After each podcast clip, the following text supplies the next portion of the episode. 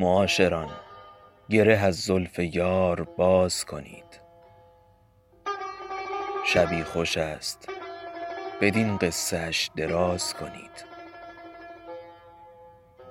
حضور خلوت انس است و دوستان جمع‌اند، و ان یکاد بخوانید و در فراز کنید. رباب و چنگ به بانگ بلند میگویند که گوش هوش به پیغام اهل راز کنید.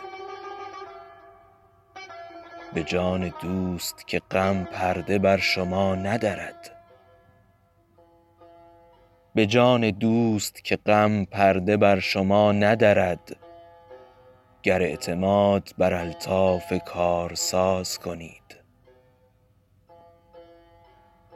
میان عاشق و معشوق فرق بسیار است، چو یار ناز نماید شما نیاز کنید. نخست موعظه پیر صحبت این حرف است که از مصاحب ناجنس احتراز کنید. هر آن کسی که در این حلقه نیست زنده به عشق، بر او نمرده به فتوای من نماز کنید.